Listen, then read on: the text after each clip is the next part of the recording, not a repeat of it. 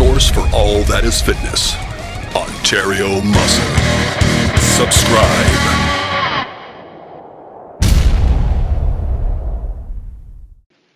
Hey everybody, Jeff here from Ontario Muscle again, bringing you another edition of Ontario Muscle Radio, where we bring local Ontario athletes and brands to you. And we're super excited tonight, joined by Kimberly Miller, our first female guest, and she has the waters to come in wade into our, our pool of, of information and conversation and join us this evening. Thanks so much for being here, Kim. Yeah, thank you for having me. I really appreciate it. Awesome. How how was your day today? Things going well? Good day? Yeah, things going really well. Um, I recently moved to Toronto and I started a new job here, so things are really busy with that. But I'm enjoying it and I'm learning a lot, and I guess just getting used to the Toronto lifestyle. the Toronto lifestyle. Oh my gosh, let's let's jump into that right away. So where, where did you? Okay, let's go back to your young years first. I always like to ask okay. people where where did you come from? Where, what were you like? How where did you grow right. up? What kind of kid were you? Yeah, so I grew up in Windsor, Ontario, which is about uh, three and a half, four hours from Toronto. It's um, it's not like a tiny little, you know, suburb or something. It, it's it's a city, but it's nothing like Toronto. I think the population is around three hundred thousand. Um, so I grew up there. I lived in the same house my whole life. Um, oh. Typical, yeah, just you know, typical Windsor family, I guess you could say. Um, as a kid, I was really into sports and um, I was very like OCD and like level headed. Like, um, I always wanted to play sports. I always wanted to do like really well in school. Um, I took up instruments at a young age. Uh, like, if you know, if me and my friends were playing games, like I wanted to be the teacher. You know, so I was always I always liked being in control and stuff as a kid. Um, growing up, yeah, like I said, I played a lot of sports throughout high school. Played a lot of sports. Got more seriously into academics. Um, I still went to school in Windsor. I went to the University of Windsor. I got a degree in industrial manufacturing systems engineering. And then, yeah, I moved to a Toronto. A degree in Sorry?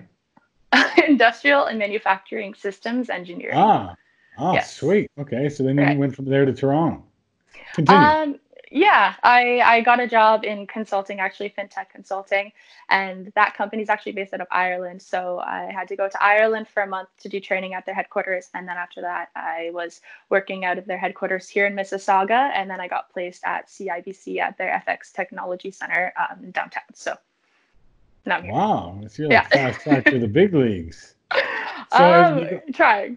So you go back to your, your your school years, your high school years. You're in sports. You're in the music yeah. instrument you were an academic.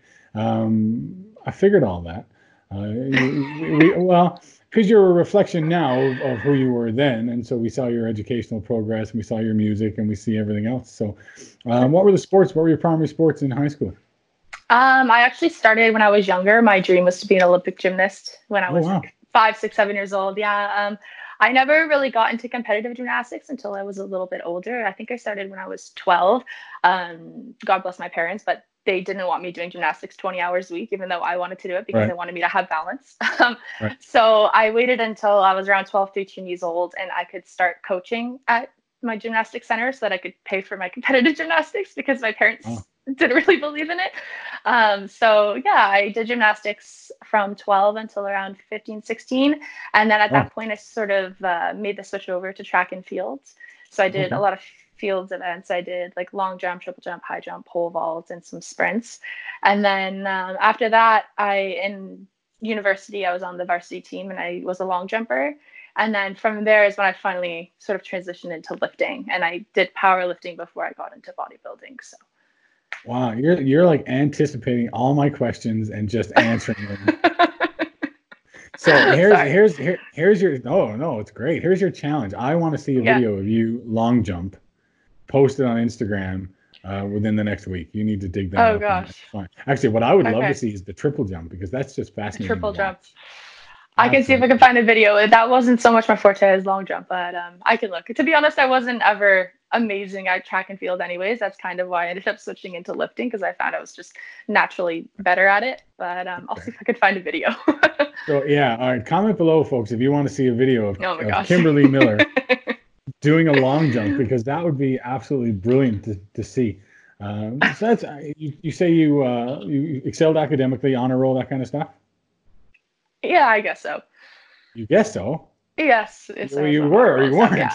Yes, it was. of course you were. That's great. No, that's fantastic. Thank you. Um, Thank you. You know, uh, there's there's a real emphasis that needs to be placed on education, and and a lot of people go Mhm. after it. Some people don't. It's not for everybody.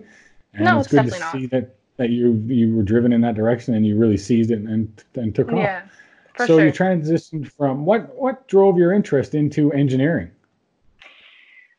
I I feel like I was just like a special type of kid. Like I just kind of always, you know, from That's- a young that's, age. That's a teaser clip right there.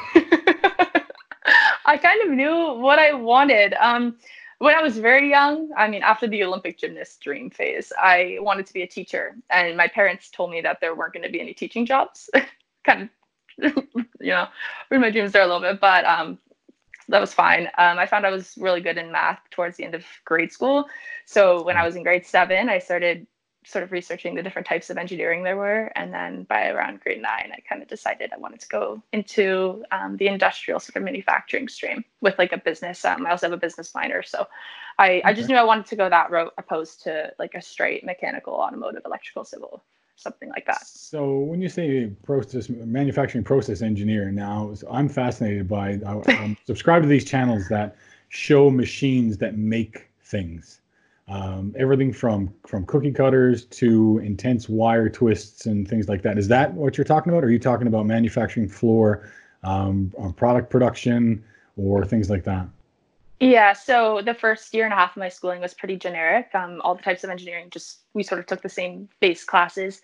Um, after that, it's expanded a lot into process design and sort of Okay. working working through um, manufacturing processes, problem solving processes, um, stuff like that. Um, a lot of efficiency stuff. So um, shipping, you know, within a manufacturing plant, Okay. or yeah it was it was really interesting and i was exposed to a lot of different things and i was really lucky with my research um, i like i started doing research when i was my first year of university so by the time i was in my third fourth year i kind of had leeway with what i wanted to do and i actually really you know bridged the two fitness and you know engineering into my research work and was able to do a couple projects where i could really like hone in on fitness. So it was really cool. Actually, I recall seeing one of your projects that you had posted on yes the grant, and and you forgive me, I don't remember what it was exactly. Um, but what was it, if you can remind me? Yeah, so I did two projects that were sort of related to fitness.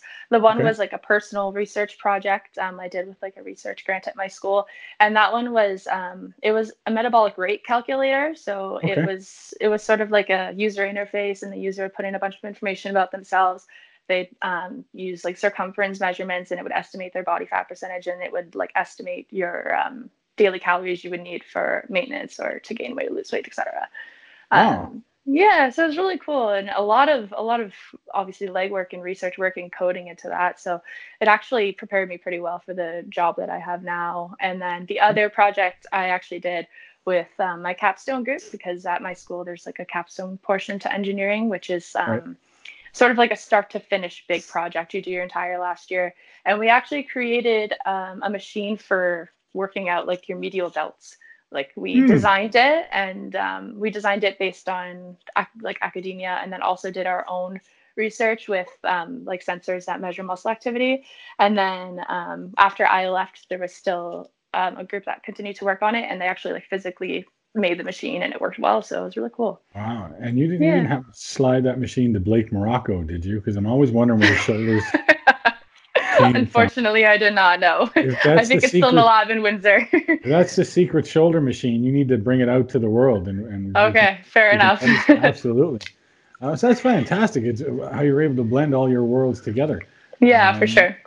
So you you graduated from university with your with your process engineering degree, and yet you Mhm. somehow you found your way into financial engineering. Yeah, so when I graduated from engineering, I, I knew from the get go I didn't want to be like working on cars and stuff like that. And then as I went through university, I realized I didn't really want to be an industrial engineer either. I didn't want to be working in a plant, sort of like cutting jobs, I hate to say. But that's, uh, you know, essentially what a lot of people will do, especially in Windsor. It's a big auto city. So a lot of people are Sure, working in the plants yeah, and, you know, they're, they're giving people more work to do on the line and they're taking jobs away from people and stuff and you know what it's a job that has to be done but it's not a job for me and i i was able to figure that out thankfully um, so i started enjoying the business side of it and um, i started gaining interest in finance and in stock markets and stuff like that. So I actually went out on a limb because I was supposed to do my master's degree and I had my thesis picked out and everything. I was going to continue the research on um, isolating different muscles and exercises and uh, machine design and stuff like that. But um, my friend Joanna, Joanna Rocket, I'm sure you know her. I do. um, yeah, so I'm a big fan of hers too. but um, yeah, we were hanging out last around last Christmas, and I was telling her how you know like I was happy and I was excited about my masters, but I was like, you know, I I'm not really happy in Windsor anymore. Um, I've always had my eyes set on Toronto or set on a bigger city, and I just I felt myself getting a little bit bored there. And she's like, you know, why don't you just see what jobs are available up here? And you know, that mm-hmm. night I went home and it was almost like it was out of a movie. I went onto like my school website and I found this like one job that was like the perfect job. It's the one that I applied for. I didn't apply for any other jobs, and then I got that one. So here wow. we are. I I did obviously turned down the masters, and um, now I'm working up here in Toronto. And a master's is something you can always go back and, and do absolutely later. Yeah. I mean, I didn't do my master's until I was 30. So, you yeah. know, it's, it's always for there sure. for you. Yeah. And you're, you're only you're you're only young. You're you're you're about what 16 now, right? 16. Oh yeah. You, so you, you just have my you 16. 16. you look 16. I've I've got it here though on a nice piece of paper. I, yeah. I can't find it, but that's okay. 22. I'm 22. 20, I just turned 22 20, this. Just turned 22, engineering degree. I'm the, a baby. Got the world by the behind. oh, you know what?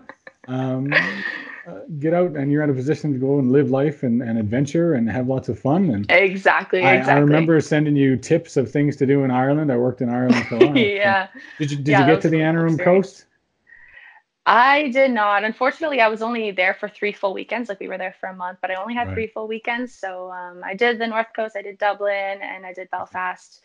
Uh, I did Belfast the second time. It was it was really good though. I've never been to Europe before, and traveling is something I've really like grown fond of. I didn't do a ton of like out of country traveling when I was young, so I've really been pushing right. to do that the past few years. So it was a really cool experience, and I definitely see myself going back to Europe soon and potentially moving to Europe. So yeah, Europe is fantastic. I worked in Belfast for mm-hmm. a few months, and I, and I work out yeah, in Manchester in England from from yeah. time to time. And if you ever get an opportunity to get stationed over there and moved over there for a while, and go do oh, it. Yeah. In Europe, I'm all for it. I know. you can go anywhere and do anything. You know? So cheap. Yeah, the flights Ab- there are so cheap. Absolutely. I mean, if you're willing yeah. to pack on a Ryanair or something like that, you're like 20 Exactly. Ryanair. I know all about it. Oh, it's, it's a yeah. good time. So you've, yeah. now you've gone from from Windsor to Toronto. Yeah. So maybe you can settle the big debate, or maybe there's something that you don't know, but we'll find out right now. Maybe you can settle okay. the debate. Okay. Windsor pizza or Toronto pizza? If you want me to be completely honest with you, the only pizza I've had in Toronto is Domino's so far. oh, so but are you familiar? You're familiar with the with the Windsor Armando's. white sauce? Oh yeah. Can, well, can mushroom. Oh, I don't like mushrooms, so not not quite. But Armando's pizza from Windsor is very good. I'm definitely gonna have some of that when I go home for Christmas. All right. The, yeah. date, the date is still out, and and, and I, yeah. one of my buddies works is, is from Windsor. and He talks about Windsor pizza is, is apparently the pizza. It is very good. I know we win oh. contests. I see it on the news all the time. so tell me, how was that transition from Windsor to Toronto for you? honestly i really i loved it. Like um windsor like i said i had kind of been itching to get out for a while and I, I just had that dream of like living in a big city and like walking out my door and seeing like a really nice skyline and stuff. So to finally kind of like make that happen for myself like i'm i'm proud of it and like i'm really excited about it yeah, yeah. kind of it's either one or the other right it's either you're you feel really small because you moved to someplace really big yeah or you feel really big because now the world's your oyster kind of thing you know i remember Absolutely. so uh, I moved up from the East Coast. I'm from a, a community of 1,700 people. And mm-hmm. I was mm-hmm. moving to wow. London, Ontario with 350,000. And I thought, I'm going to get yeah. lost. My wife, on the other hand, moved to London from Montreal. And she's going okay. from a city of a million to right. now she's going to backwater Ontario. So it was it was perspectively very very different experience. Absolutely, yeah. So, what have you been keeping yourself busy doing in Toronto? What are the fun things? What have you been besides festivals, yeah. which we'll get to eventually? yeah, yeah, I'm sure we will. I, I have firm belief that my friends ask questions to, to oh, that. So, um, yeah, obviously. Sorry. No, go ahead. Yeah, um, well, working obviously is taking up a lot of my time, but um, like I said, I'm learning like before we started i told you i'm learning a lot with my job and it's very interesting and it's something new every day and i know it's it's it's great experience for me to be getting right now at a young age so that's awesome. Um, aside from that, I still work out. I mean, I know I don't post about it as much, but I still do go to the gym quite a bit. Um, I took up shuffling, as you brought up earlier. So that's something I actually got pretty sick a couple months ago, and I wasn't I recovering well at the gym, and um, I was having like some heart issues and uh, some stuff.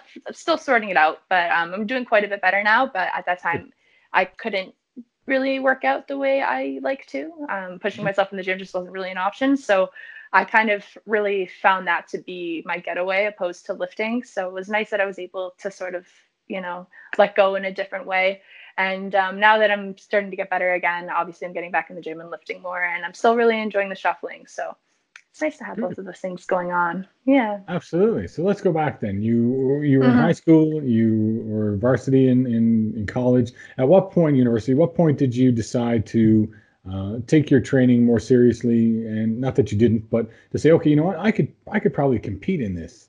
What, mm-hmm. what, what led to that?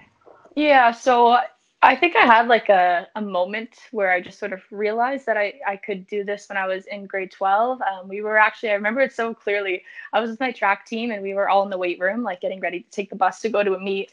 And um, 225 was loaded up on the bar. And someone's like, I bet you can't deadlift that. And I was like, I bet I can. And I just like I had already been doing some lifting like alongside track, right? So it's not like I just walked in cold and did it. But I was like, ah, eh, you know, I mean, I'm about to go do a meet. Let's just like, you know, strain my back. Why not? So I, yeah, I, I pulled 225, and I was like, I didn't even really expect myself to be able to do it. I didn't think I was gonna be able to get it off the ground. So I was like, okay, maybe maybe I should look into this a little bit more. but but so. narrow narrow or sumo? Um, no, just just just straight dead off the floor. Yeah. Good stuff, yeah. man. You know, that's impressive. Like I know, like gosh, I wouldn't pull 225 off the floor. I'm too old. So you, so you, you looked at yourself in grade 12 said I could compete. Um, did you? That was powerlifting sort of, though, right? Power, that wasn't. Yeah. Did you compete in powerlifting? I did one show when I was sub junior still. Yes. Before really? I to bodybuilding. Yeah, I know a lot of people don't know that about me. do you do you remember your totals? Well, I competed with the flu, so that didn't help. But um, I think flu. I hit 145 bench, 260 squat, and 280 deadlift, or something along. 260 squat. 260 I had, a, I had a pretty good squat. I had a pretty wow. good squat. I, I almost hit 300, and then I kind of stopped powerlifting. So I pulled my intercostal deadlifting, and after that, it just I never went back. So you pulled your intercostals. Yeah, like the muscle under your rib. Yeah, yeah, you don't hear that talked about very much uh, in the gym uh, these days. Yeah. so, and I, can, I, mean, can I ask you? I don't know if this is the te- we're talking about powerlifting, so I can ask. How much mm-hmm. did you mm-hmm. weigh at the time? It would have been around like 134, I think. So 134, you're benching 140 plus, squatting 260, pulling 225 off the floor. That's a pretty I, impressive feats for a first meet. And so you would have had no real big training into powerlifting up to that? I had no idea what I was doing. Just, Zero just clue what I was doing. I was gonna go into the meet and not even wear like knee sleeves or a belt or anything. Like I didn't even know what those were until the week before I met with a coach and he's like, Yeah, you should probably wear a belt. And I was like, Okay. Strap up. Oh, that's impressive. That's something we didn't know about you. So uh, there you go. people are the people are gonna want to do that. So okay. So after that, when did you get to the point that you felt like you wanted to compete in in the bikini category? Yeah, so I did the powerlifting show, and at that point, I was actually still on the varsity track team. Like I hadn't quit track yet, so it's actually that was a bad idea, by the way. Never powerlift and try to do track and field at the same time. Yeah. Um, but after I finished track and fields, that was like my first year of university. So going into my second year of university, I actually my schedule with engineering. Um, not a lot of the people that are in engineering, especially with a minor on top of it, do sports mm-hmm. just because the schedules they don't work. Like I would have only been able to attend practice once or twice a week. And so they didn't even like really let me on the team. I would have had to extend my degree next year. And I was like, no, no, no, I, I don't want to do that. So I kind of gave up on the track at that point. And then um, I still continued lifting though. Like I said, I, I loved lifting throughout. We always lift throughout track um, three to four times a week anyways. So I just kept on with that. Um, I kept getting stronger.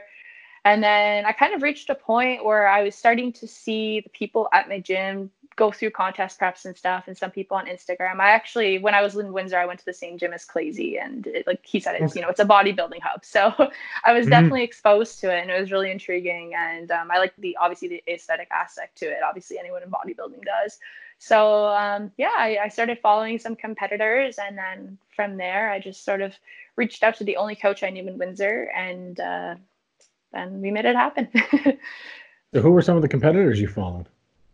Um, Lacey Marcoux, she did a show back in like I think 2016. She's from Windsor, but she was like the main person I saw because I knew nothing about it. I barely even knew the competitions existed, especially like in Ontario. So she was from Windsor, and I saw her go through a prep, and I thought it was like the coolest thing ever. So she was definitely the inspiration to begin with. And then um, her friend Janet as well competed. So I saw them going through preps, and I just really, you know, thought it'd be something cool to do. And then honestly, I started following the Ontario Muscle page probably around that time. yeah, hey, yeah. Gotta throw in the plug. follower. Yeah, you've That's been around right. since the beginning. Yeah, and then um, yeah, I just saw more and more people doing it, and I I wanted to try it. Then I did. So you seem to be someone that um, really thrives after a challenge, whether it's something that you're yeah. very interested in or not. If it's a challenge, would would you say that aptly describes you? Yeah, for sure. so, what are your current challenges? right now? That's a good question. I almost feel like I'm at a point in my life where I don't have anything that's like I'm not holding a gun to my head about anything, if that makes any sense. Like I'm not in a contest prep where I'm absolutely killing myself. Like I'm not in full-time school but also working three part-time jobs and like going absolutely crazy. Like I'm just I'm kind of living and present right now and like I'm working really hard at work. Like I'm enjoying myself. I'm still enjoying the gym. Um, so I would say of all times in my life, this is probably the least challenged I've ever been, but it's the most present I've ever been. So I can appreciate that. Yeah, well, and you know what? Sometimes those ideas are, are diametrically opposed, and you and you have to be present and step back from the challenges and live the life you're mm-hmm. in right mm-hmm. now. Yeah, uh, for sure. But the the time will come again when the next challenge is, is in front of you because yeah. You, you, you, seem like someone that's gonna gonna become stagnant after a little while and say, okay, what's the next big yeah, thing? Whether it's ex- excelling in work or whatever, you know. Yeah. So, sure. so you made the decision to compete. You went back in 2017. You hit the Fouad mm-hmm. Classic. Came yep. in fourth. Yes. I think Very, so. Uh, it's been a while. we'll say fourth until someone says nope, okay. it wasn't. Sweet. You know if, it, if, it, wasn't, someone will tell me. Yeah. Um, which is very very well. And you went right to the full Ontario Championships after that. Yeah. So, how was your first experience uh, in, in competition? How was your first prep? Was it everything you wanted it to be? my first prep was really really weird and definitely not like the other two. Um i i did have a coach but i wasn't working with him like i would with my coaches on my other preps. Like it was more distant like i would just train once a week. I wasn't really sending check-in pictures. We weren't like counting food to the gram or anything like that. Um basically i got put on keto at i think 10 weeks out no refeeds i did cheat on my diet a bit i'll be honest i definitely went out drinking a couple times um, I ate a lot of peanut butter because I was basically told don't eat carbs, but eat whatever else you want. I oh, wow. yeah, I didn't really know any protein existed except chicken mm. at that hmm. point. So I ate chicken and peanut butter all day basically, and MCT oil. Um, and I did 10 minutes of cardio after upper body days. That was the only cardio I did, and I got like pretty shredded somehow. so you got shredded. yeah, the things I would do to working, be back in that spot. working out once a week. Ten minutes. No, no, no, no. I was working out seven days oh, a week. I didn't take. Okay, I didn't take seven, a day off of training all prep, but. So seven days a week working out. Ten minutes yeah. of cardio post workout on upper body day only. Oh yeah. Consi- consisting of peanut butter and chicken together. Mm-hmm. No. no, separate. MCT oil.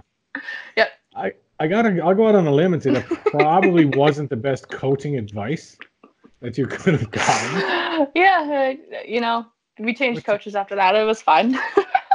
but you came in fourth, so. Eh. So you went it was okay. Uh, so then you say your next preps were different. So you, I mean, I'm not going to go through all Very. the shows because it's interesting. You went from the Fouad Championships, which I believe was a natural show. Uh, no, that one was open. No, so you did the open show, and I, am yeah. actually talking. I've spoken to a lot of girls who I know are 100% natty, but they compete in the open shows and do better. Yeah, that's me. you know, yourself, that was exactly me. Uh, yeah. Iron curls and curling irons. Nadia, she's the same, and you know, because you some people bring such a grainy hardness when they when they like for for a bikini competitor that in the natural shows they kind of don't the judges don't look for that, but in the open shows they do. So that's fantastic. Yeah. So mm-hmm. you competed three or four more times over that last one, 2018 Toronto Pro Qualifier. Yeah. Talk to me about your prep for. Do you remember your prep from Toronto Pro? Very, very well. oh, how how was how was that prep compared to the first one? It was like opposite side of the world different. Um, at that point, I think if you wanted to be honest, if if I were to talk to myself two years ago from who I am today, I would have told myself to not do that prep um, for a couple of reasons. Number one, I had already done two preps pretty much back to back, but the yeah, issue yeah. was that the month in between, I would go balls to the wall with food, put on the weight, and then you know my metabolism hasn't really reset at that point. So now mm. I have some extra weight on me, but you know the the calories aren't up. My maintenance calories aren't up. So I feel like my starting point wasn't the best. Um, okay. I definitely would not compete again unless my starting point was a lot better. Um, so I had a solid amount of weight to lose in 16 weeks. Um, mm-hmm. I was a student at the time, so I was full time. I was working three part time jobs, and I was broke. So you know, trying to trying to compete when you're broke and in school is not ideal. I I can definitely say that. Um, and then another thing with me is I, I just feel like when it comes to weight loss, unless my life is in place is you know in in harmony and everything is good and happy and i'm not stressed out like i i struggle to lose weight like my cortisol is up i struggle to lose weight um i did a 16 week prep and for six weeks straight my weight stayed the same and i was lowering my calories every time and upping my cardio every time like weekly and it just i was stagnant so it got mm-hmm. to a point where my coach was kind of like, look, you're six weeks out. I don't think you're going to come in as tight as we want you to come in. What do you want to do? And I was like, I was so, you know, into it. I was like, no, we're going for it. Like, kill me. So it was very tough at the end. And I was very, like, dazed all day, very tired. I wasn't sleeping. But um, I, that was the hardest I've ever pushed myself. And I'm grateful for that, I guess. Um, but yeah, it was it was tough. I brought to the stage definitely my best package, but um, could I have brought better if I took my time? Absolutely. Could I have brought better if I wasn't so stressed out and I wasn't, you know, financially freaking out? Probably but I've, it's a lesson learned and you know i'm taking that with me now moving forward when i go into another prep eventually. So, so. so you did do that prep. You're happy with the package you bought. I mean you finished outside the top 10 which is fine. Big class at the time i'm sure. Yeah. Um, and you you learned a lot. So yeah. you know it's one of the questions one of the things i'm finding now in the prep i'm in you learn a lot about yourself. So oh, what yeah. are some of what are some of the big lessons you learned about yourself I would say my biggest lesson is, and I think this is a lesson that I should have learned even before bodybuilding, but I think it took bodybuilding and the severity of that situation for me to understand. Um, sometimes you really have to just like ground yourself and like get out of your own head and analyze the situation like from the outside because like i said I, everything in my life was i don't want to say going wrong but like all the circumstances were pointing at like don't do a prep but like I was so focused in on it that like that's all I saw. You know, I didn't see all the red flags my body was giving me and I ignored everything else when I probably should have pulled out or not done the prep in the first place and just gave myself time to have an off season. So I think I think the biggest thing for me was just like learning to not be so like asphyxiated on something and and to have a more holistic perspective when I'm making decisions. And especially when it comes to my body and my health, like I have to really consider like the long term goal and the long term picture. That's uh, that's a hard lesson for you to learn, I think, because as a as a challenge oriented individual, exactly, you, yeah, you laser focus on that thing in front of you, yeah. right? And yeah. To, to hell with whatever's going on around you, you're going to get that exactly. goal. Yeah, and maybe that's why you went into process manufacturing because you don't see the process. maybe. Right. So did that prep give you any reservations about potentially competing again? I do plan on competing again, and I actually in yeah yay. Um, I actually originally planned on doing the October show that was like two months ago, uh, but once I found out I was going to be going to Ireland, and uh, mm-hmm. uh, with that I didn't know exactly where I was going to be placed when I came back to Canada and stuff like yeah. that. And, you know, a bunch of moves, different places, didn't know what gyms I'd be at, the food available, everything. I was like, you know what, I knowing my body and and knowing, you know, that I don't do well with stress and I'm when I'm trying to lose weight, I just thought it made more sense to you know hold it off and and wait until the timing made more sense. And you know there's always that phrase of you know there's never a best time to do it but i think i need to be more practical about when i choose to do preps. Because like i said i mm-hmm. did three back to back to back when i was a student working more than one job every prep like that was craziness. And I look back at that and I'm like, little Kim, like you were you were nuts for trying to do that because I don't think I'd ever do that to myself again. You know? Yeah, you did. Uh, looking at the shows and recalling the dates, you did uh, about what? You would have done three shows inside twelve months. I did five shows in twelve months. Five shows? Yeah. Wow. Oh, that's, That's what I right. The mean. Fouad was early. Oh my gosh. Yeah, five shows in 12 months. That's what I mean. So I was just, I was so, like I said, I was so like that, that I just, I was like, you know, I, I didn't care about anything else. That's all I wanted to do. And I mean, that's great to be super focused on a goal like that, but not at the cost of everything else, not at the cost of like my financial security. And, you know, like even when I got really deep into a prep, like I could feel my grades start to slip a little bit. And I was like, you know what, like, we need to pull the plug. Like, th- there's more mm-hmm. important things, right? So yeah, I was gonna do that prep or the show in October. I decided not to, and then I'm actually I'm definitely considering doing a prep next year. Um, I'm itching for it, like I'll be honest, but it's just a matter of is my body ready for it, and also is Right. my wallet ready for it. You know, I did just move to Toronto. Rent is not cheap Yeah. here. I like traveling. I know I'm gonna have to make a lot, a lot of sacrifices if I can even like fathom trying to make it work. So I don't know when I'll be on stage again. I would like to be on stage next year, but it's just a matter of doing it with the right timing this time for sure. Well, you have to keep us up to date as soon as you know what kind of a show you're going to do. But health first. Yeah, for sure. Yes. Absolutely, get yourself looked Yeah. after and, and whatnot. Yeah. Um. So, talk to us a little bit about that health scare that you had, um, if if you can. Um, Yeah. I don't mean, really- tell us the story. What's going on? Yeah, no, I don't I don't really know what it was. Um, if you want me to be honest, it was after a festival weekend. I was like very dehydrated and obviously Mm. drinking and all of that. And I almost had like a mini seizure. Wow. And so I I kind of brushed it off and it was right when I started my new job. It was it was quite a disaster actually. So I wasn't feeling well at all for a couple of weeks, but I had just started my new job. So I was like, okay, you know what? I'm just going to power through it, whatever. And eventually it just got to a point where I was like getting flushed out, like very dizzy, like pounding headaches all day and stuff like that. So I ended up in the, I was in the hospital twice, um, still running tests. I found out my hormones are pretty whack, but um, right now I'm s- I'm on wait list for specialists and stuff for that. And Okay. I, I don't, I, you know, of course, competing can play a role in that, but I know those issues stemmed back to even before when I was an athlete in high school and university. So I don't want to blame that on competing. Um, I think my body's reset since, you know, my last show at this point. So um, yeah, I don't exactly know what's going on. I know I feel a lot better now. It took me a while to feel better though, and I'm still going through tests. Um, I have an MRI on my brain scheduled for the end of December, so I guess just do that and see what happens. But I'm I'm just making sure that I'm actively taking care of it. It's it's weird because it was a really hard thing to go through for the time that I was feeling really shitty. But um, I'm just thankful to be feeling better now. And like I said, I'm seeing the right doctors and just trying to figure out what happened. So Oh, good. Well, I mean, it's it's Yeah. scary when it when it happens, yeah, for sure, and and but at least you're on the road to recovery and you're getting seen by the right people. exactly. You know, it's it's, it's a bit of a scary thing, especially at, at a young age.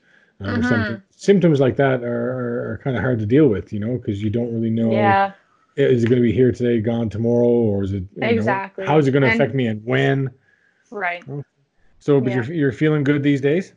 Oh yeah, no, I'm feeling a lot better. Um, I would say the biggest thing for me is I did have like I took a long time off of lifting. Like I was, I mean, I, obviously for a very long time I was lifting five six days a week. Like I never took a week off, nothing like that. So um, when I initially like started getting sick, it's slowly. I mean, I was still trying to push the gym at first, and then I realized like you need to stop. So I I pulled back, and I was only doing like light cardio. And Okay. um, now I'm, I am getting back into lifting, but it is absolutely insane how sore I get um, because my body's not used to it now, right? But I'll do like, Sure. Yeah. and I like to train hard too. So like I'll go do like literally eight to 10 sets of legs and I'm like, can't walk for like three days. So it's really interesting because, you know, I used to do two and a half hour leg workouts three days a week, like when I was crazy, but I don't know. It's, it's easing back into everything. I'm just thankful to be in the gym and, you know, I'm healthy. I'm here. So I really can't Oh. complain. That'll come back, and and you know what? We'll Yeah. hopefully get to see you on the stage soon. So, what are Yeah. some of the what are some of the lessons that you learned, sort of pitfalls? Uh, beside, I know we talked about your kind of your holistic view, uh, but specific prep pitfalls that you will now watch out for, say when you do your next prep. Um, I would say not being so concerned about picking well number one giving myself enough time because like i said i i mean i gave myself 16 weeks last time but with like all the things i had going on it just wasn't enough time. So i would definitely give myself more time. Um, i would give myself a better starting shape and better starting conditioning. Mhm. and um, i guess know when it, and it's hard because obviously it's it's usually a coach making decisions but i think know when you need to sort of pull back a little bit because i'm not one to like if something's hard like i'll just push through it but there were times in my last prep where like things were really hard and like it, it was really bad. Like it got to a point where i would like call my mom while i was driving because i'm like mom i'm like really dizzy. Like i don't know what to do. So like you know at that point it's like yeah you should probably take a day off of the gym or you should probably have a refeed. So um, definitely listening to my body and i think that becomes more acceptable to do if you have more time to get lean so Absolutely. So when Yeah. you were driving yourself so hard uh, last time, yeah which we, you've learned we won't do that again. Mhm. How, how did you, you know, when you're, what were some of the tricks that you did to help keep you focused on diet and things like that? Anything in particular or, focused on diet i don't know if i'd say or that on track? On track. Yeah, keep me on track. Um, I like have this really strange addiction to eating egg whites with salsa. Like even now, not being in a prep, I have it for three of my four meals as my source of protein. I just really like it. So tasty. that, yeah, so that was something I looked forward to a lot in prep. Um, I drank way too much coffee in prep. I will say that very honestly. So that was something else I looked forward Really? to. Yeah, Uh, cheers to that. I, I'm like, I'm like, Yeah. I, I, and it's funny. I had, to, I was telling you sort of off camera. I had gone out and got my phone replaced, and because of the Mhm. timing, I, I had to eat an hour early. And I'm like, I, kn- I know I'm gonna regret this later. yeah, So I'm like, yeah, for sure. I'm looking at the clock. I'm like, it's got to be eight o'clock. I need this podcast to start, or else I'm going to eat something, and I don't get to eat till nine.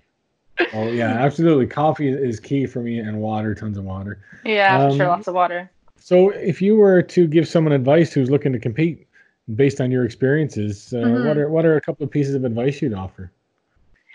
I would say take a lot of time before jumping into a prep. Um, I think, especially in the Windsor area, bodybuilding, like it wasn't popular when I first got into it. When I first started looking into it, it was like 2016, and I only knew of like the one girl in Windsor who competed, um, besides like a couple of older people at my gym.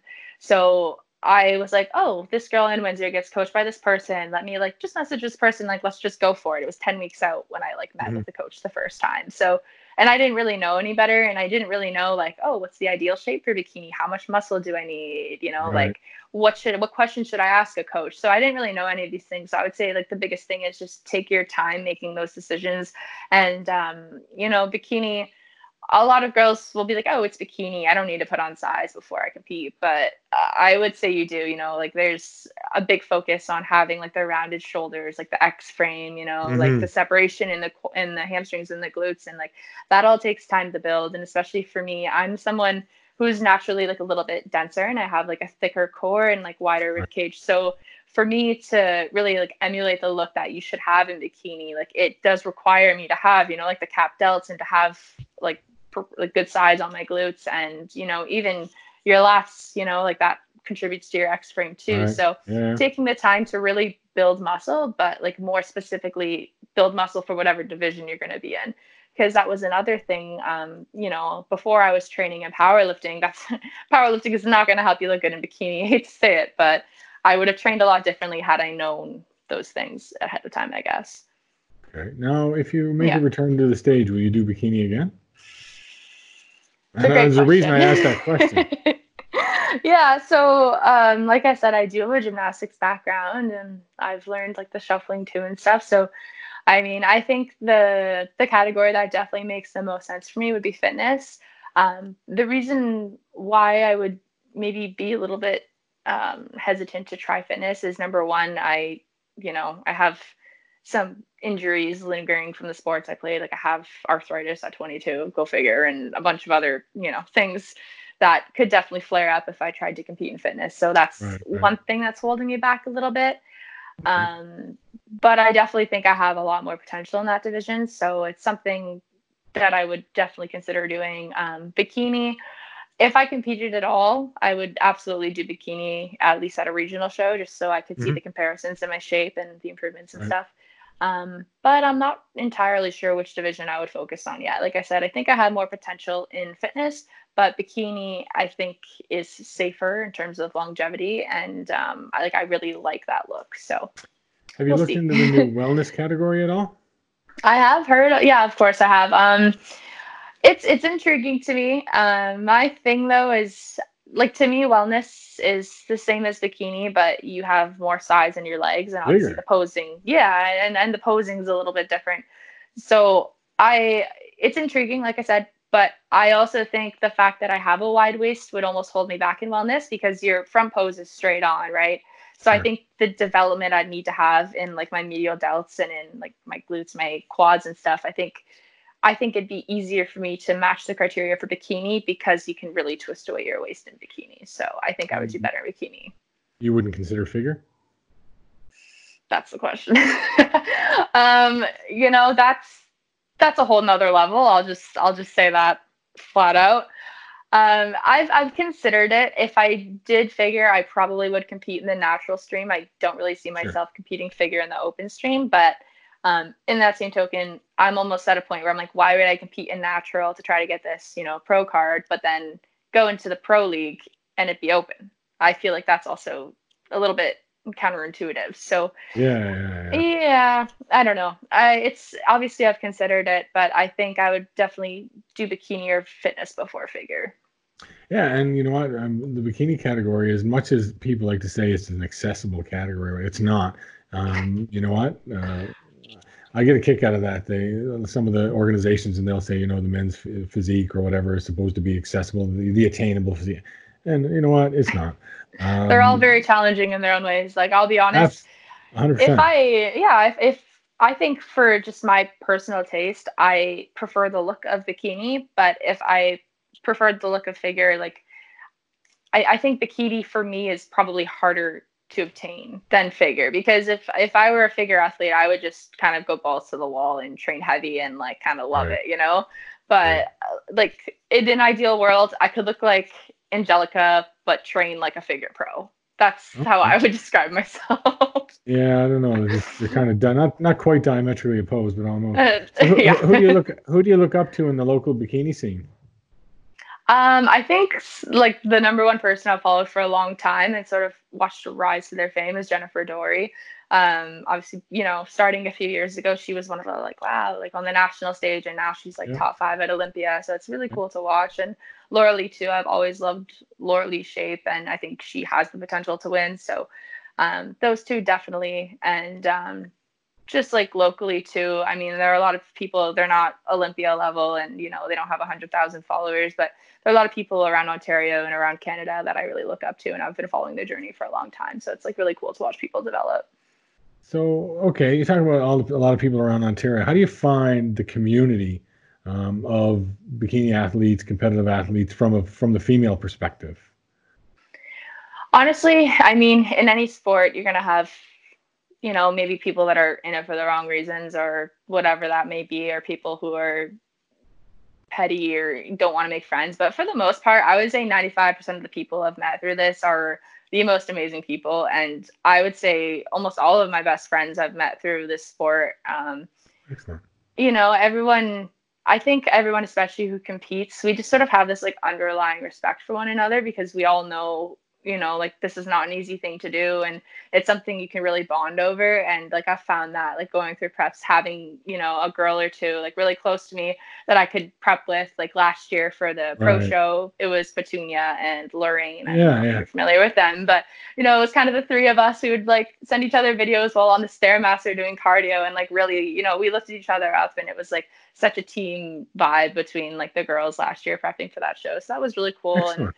Yeah, overall, like I said, a lot of my best friends came from the sport and um I've had several, several, several more like good encounters and good relationships than bad ones. So Excellent. So you know, Yeah. you're right. Uh, It's absolutely unifying um, Yeah. to, to do something common, and especially when you're doing it together. So you must have some fun prep stories that you can. Anything, any fun prep stories that you can share? fun prep stories. Hmm. Weird things you've done or things you've encountered. Okay.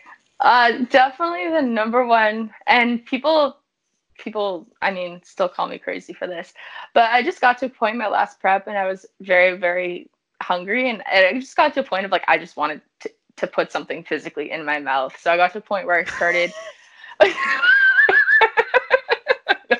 right on. Just like yeah. Anyways. random objects, you know. Or No, no, no. or- Um, no, so I would eat like coffee grinds, like like instant coffee coffee grinds. Uh, yeah, I don't. Disgusting. Kim, was what's desperate. wrong with you? I Yeah. know. And then the, the thing was is that that translated me into eating coffee with a spoon. So for the longest time, and I still do it sometimes. You know, I'll be at a restaurant out for like breakfast with my family, and I start eating my coffee out of the cup with my spoon, and, and people look at me like, "Are you okay?" And I'm like, "Oh, sorry, it's just it's a prep habit," you know. So Didn't didn't they have like sugar-free Jello back then? I, that was not on my diet plan. But it's sugar-free Jello. It's on everybody's diet. plan. Oh, it was not on mine. I was, I was like, ground. I mean, I of s- way it's done. Yeah, yeah, probably. I was, I mean, by the end, I think four of my five meals were three ounces of tilapia and green veg. So I, you know, I wasn't having sugar free jello or really anything fun in my diet. Well, I you were coffee grounds. you probably wouldn't. So coffee grounds. Well, yeah. It's weird, I know. You asked for know- weird, I, I don't you weird. what to I don't know what to say about it, to be quite honest. So, what are um? Have you had to come up with any prep hacks and things like that? Anything go wrong last minute before show?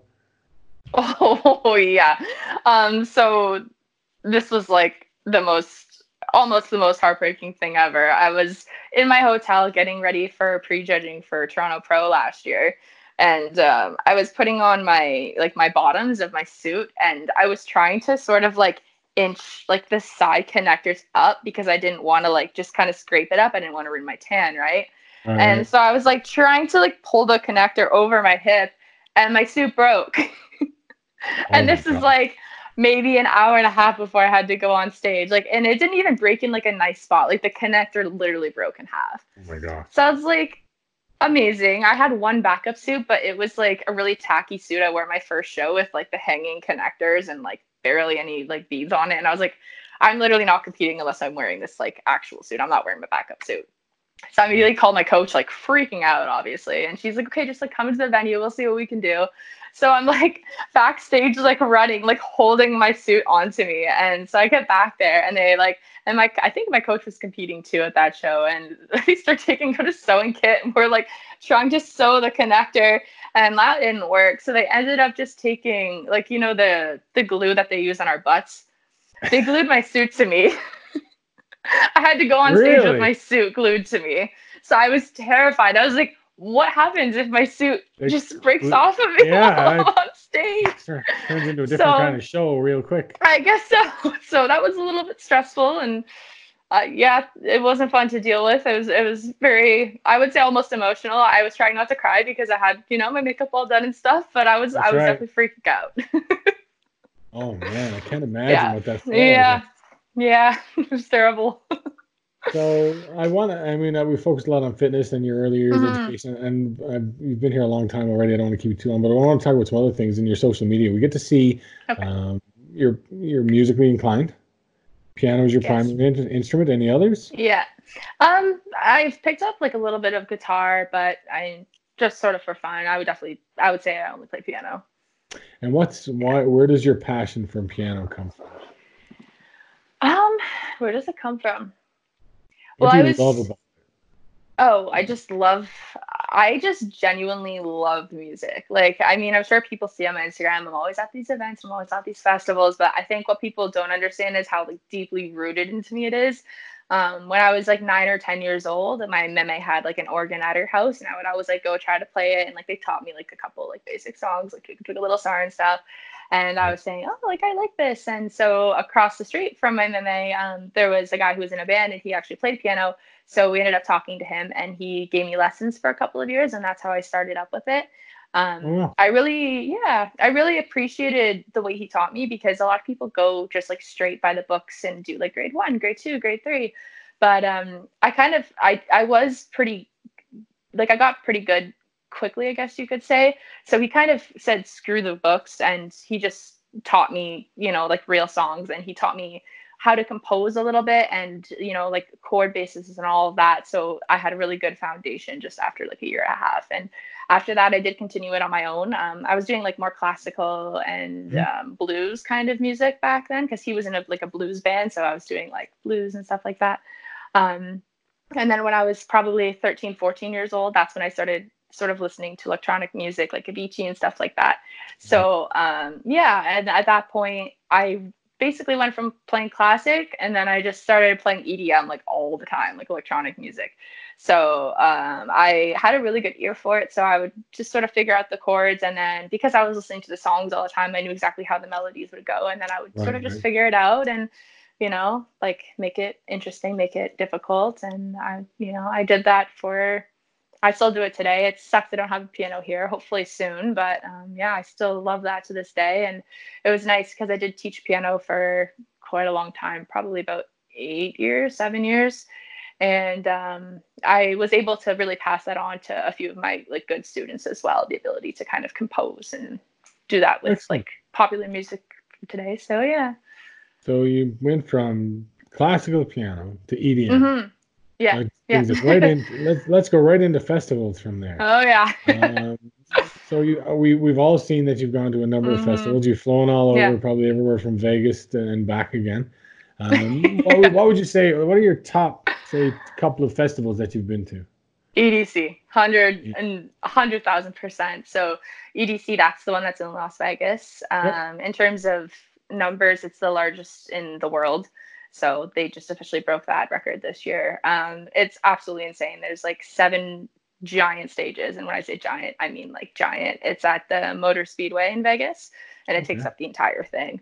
Um, and they have, I don't know, probably 150 plus DJs on that lineup. But the production wow. level is just absolutely insane. And I mean, it's it's almost like a fitness community in a sense where you kind of meet people online through it. And you know, so I would have friends from California going to Vegas and that's where you meet the first time. It's almost like having like an Olympia or like a Toronto Pro qualifier. So it's it was really cool to be able to meet a lot of people there. That was definitely my number one. Um, and I don't think any of the other ones have been compared to that, to be honest. And and do you survive on like uh, two bottles of water and a bag of chips for the weekend, or? Uh huh. Absolutely, it's terrible. you have one meal a day and you don't sleep. So it took me a while to recover from that trip, but uh, that's okay. It was like the best trip of my life. So awesome. I mean, yeah. I watch it all the time with the different people I see that are, are into the festival life, and mm-hmm. I've started mm-hmm. listening to some of the music because of that. Ooh, and it's, it's pretty fascinating, pretty fascinating stuff. I mean, yeah. the higher BPM, the higher the BPM, the better. Oh yeah, you gotta I, check out I, hardstyle in the, in the gym. Oh, hardstyle yeah. and Frenchcore oh, and all these. Oh, you know. You know, and I'm an old man, so you know, but yeah, there you go. that's fantastic. I can imagine. I can imagine the conversation. So you fly down to Vegas and you get to border control and you say, "They say where are you going?" So I'm going to EDC. Oh, with mm-hmm. who? Friends. Where did you meet them? Oh, online. Oh, I've had the conversation too many times. Met them online. Yeah. I actually yeah. had a buddy of mine who was into uh, saltwater tanks, and and, and he had uh, mm-hmm. he was in a group and it was called the salt the reefers. Yeah. And that's they said okay. at the board where they met. They said, "Well, we met on uh, on saltwater reefers," and as soon as they said reefer, that was it. The whole car was. was yeah. Anyway, so piano shuffling is something else that you've gotten into, probably hooked mm-hmm. into your your love for fast BPM music and whatnot. Um, yeah. and I remember you actually put out a, a, training plan not too long ago that you were going to follow on Instagram. And yeah, had, I did. Had had shuffling in there. Oh yeah, even yeah, I was working. Yeah, I was working with a coach even in the spring, um, doing like a mini cut, and I asked to have that put in on my plan as cardio because let me tell you, it is cardio. Like after my show last year, um, I rebounded a little too much, I'll say, but um, I like I haven't done any intense preps or super intense dieting since, and I've lost 20 pounds, and I attribute most of that to shuffling, to be honest. So. and I remember like one of the first times I've ever saw shuffling, I was looking at it, and it's an Instagram, and, and I'm like, mm-hmm. what, are they? That looks weird. Um, but then I then I, I I click the speaker so you hear the music. Oh.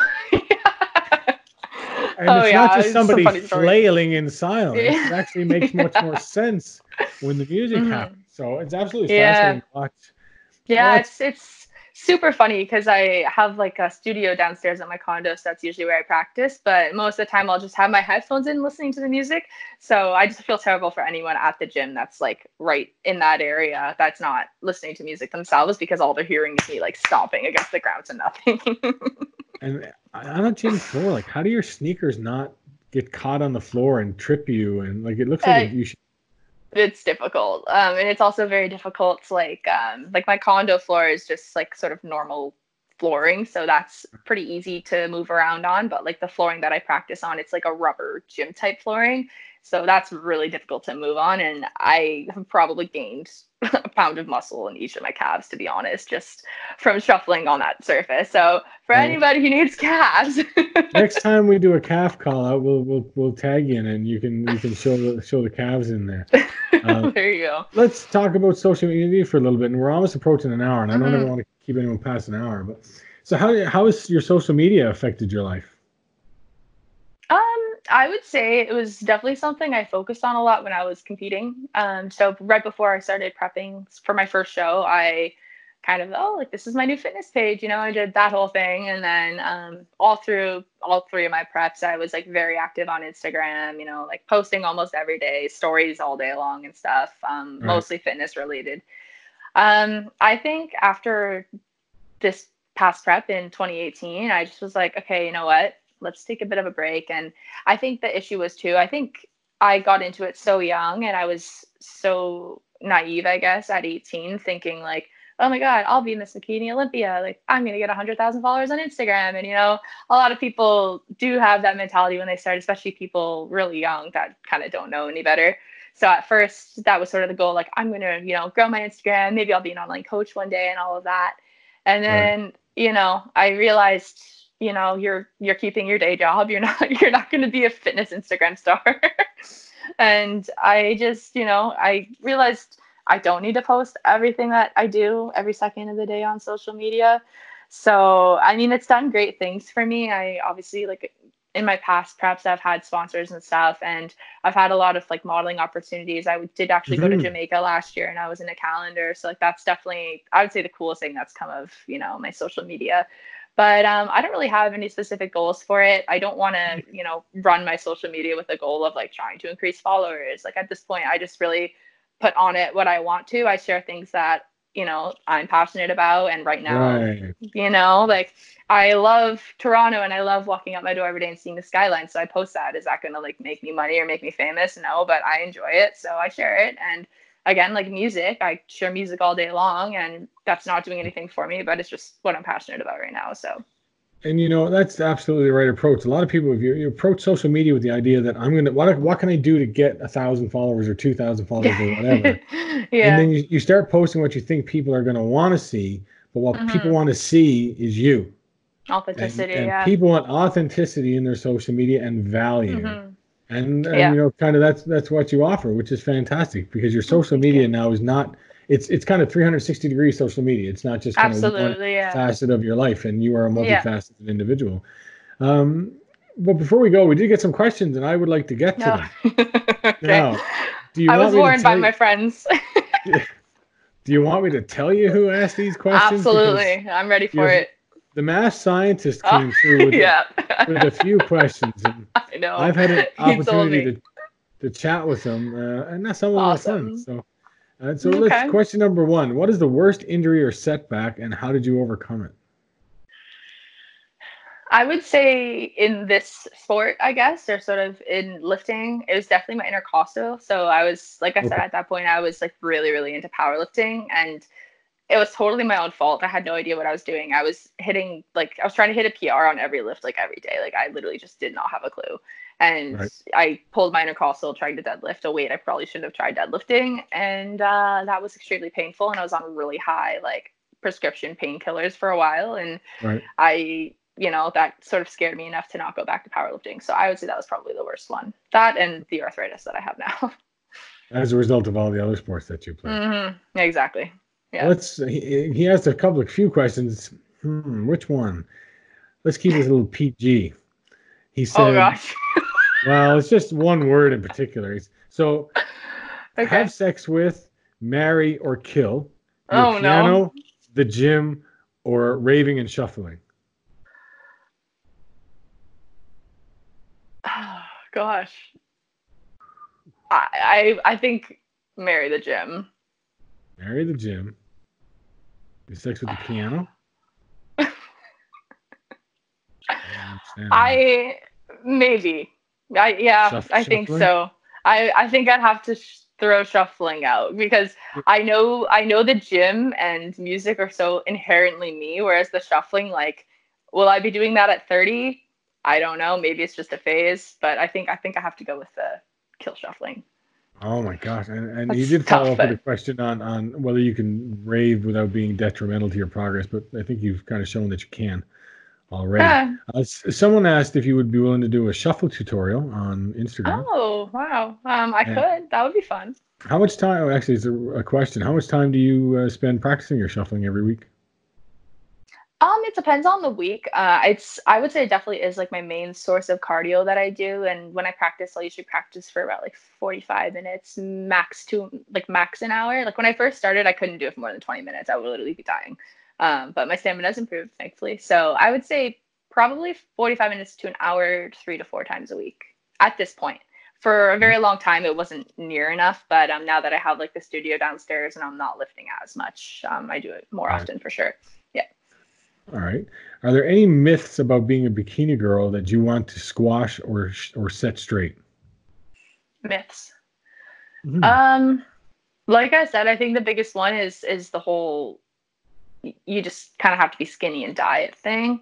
Right. Um, you know, it, there's a difference between maybe doing well at like a regional show in that sense. Like you never know who's showing up for competition. Maybe that person was the only one who competed in their class.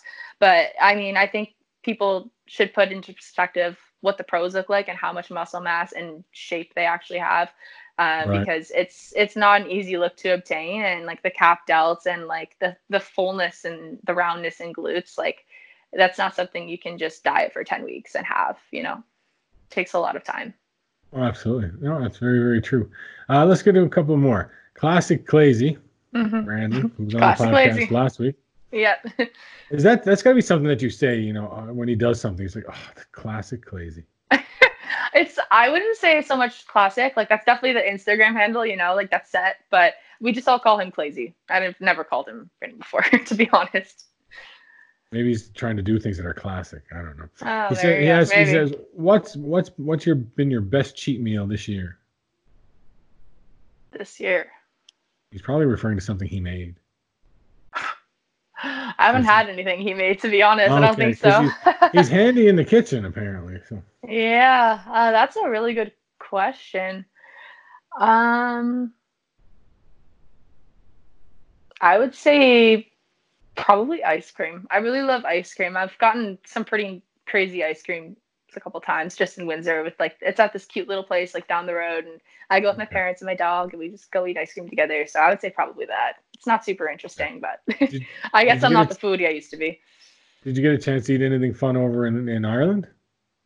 Steak and kidney um, you know? uh, not quite. I actually I try to be pretty strict on my diet in Ireland for the most part. It was really nice actually because like my company and um, like the way it works is like because it was a work trip, like it was paid for, but we got like fifty dollars a day for food. So I kind of just ran with that, and I made myself like a really nice like salmon dinner every single night.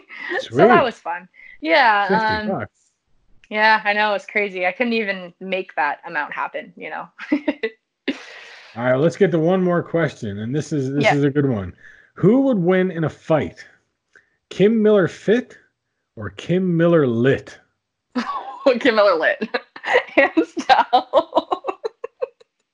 I don't know who asked that question, but I love them. Wow. She's wild.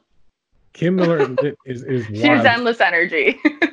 is that what your your name transforms into when you go and hit the the, the ground at EDC? Uh, yeah, I'll be honest. Uh, like someone just said it to me once. I it was definitely someone in the Windsor crew. Like when I yeah, it was like after my prep last year, I started going to festivals, and they're like, "Yeah, you're Kim Miller Lit now," and it was like, True. So I actually, not a lot of people know this. It was private and I didn't make a big deal about it, but I actually had an Instagram page called Kim Miller Lit for a while. but uh, when I started looking for job opportunities, I thought I should probably not have that Instagram page anymore. So it's it's it's long gone, but it, it did exist at one point. if you go Google Kim Miller lit, you probably still find it. You do know there's not. no such thing as deleting on the internet. Yeah, well, so, I I hope to God does. Yeah, I hope that's gone. Oh, wow. Anyways. Challenge accepted. Oh, we hope it's gone. Oh no, yeah. Well, For my sake, really... let's hope it's gone. uh oh, uh oh. Social media scrubbing. There's companies that specialize in it. So Oh, perfect. it's been really great to sit and have a chat with you. An hour flies by yeah, real fast. And for sure. Never even got to half the topics that I had kind of written down. So maybe we can really? get you to come back in the future. Or when you start when you pick a show and, and start to get into a prep, oh, maybe sure. you'll be willing to come back. Yeah, well, thank absolutely. you. That'd be fun. Thank you so much for being here. We were great guests it was great to get to know you a little better, and we'll talk to you again real soon. Awesome. Thank you for having me. I really appreciate it. Your source for all that is fitness, Ontario Muscle. Subscribe.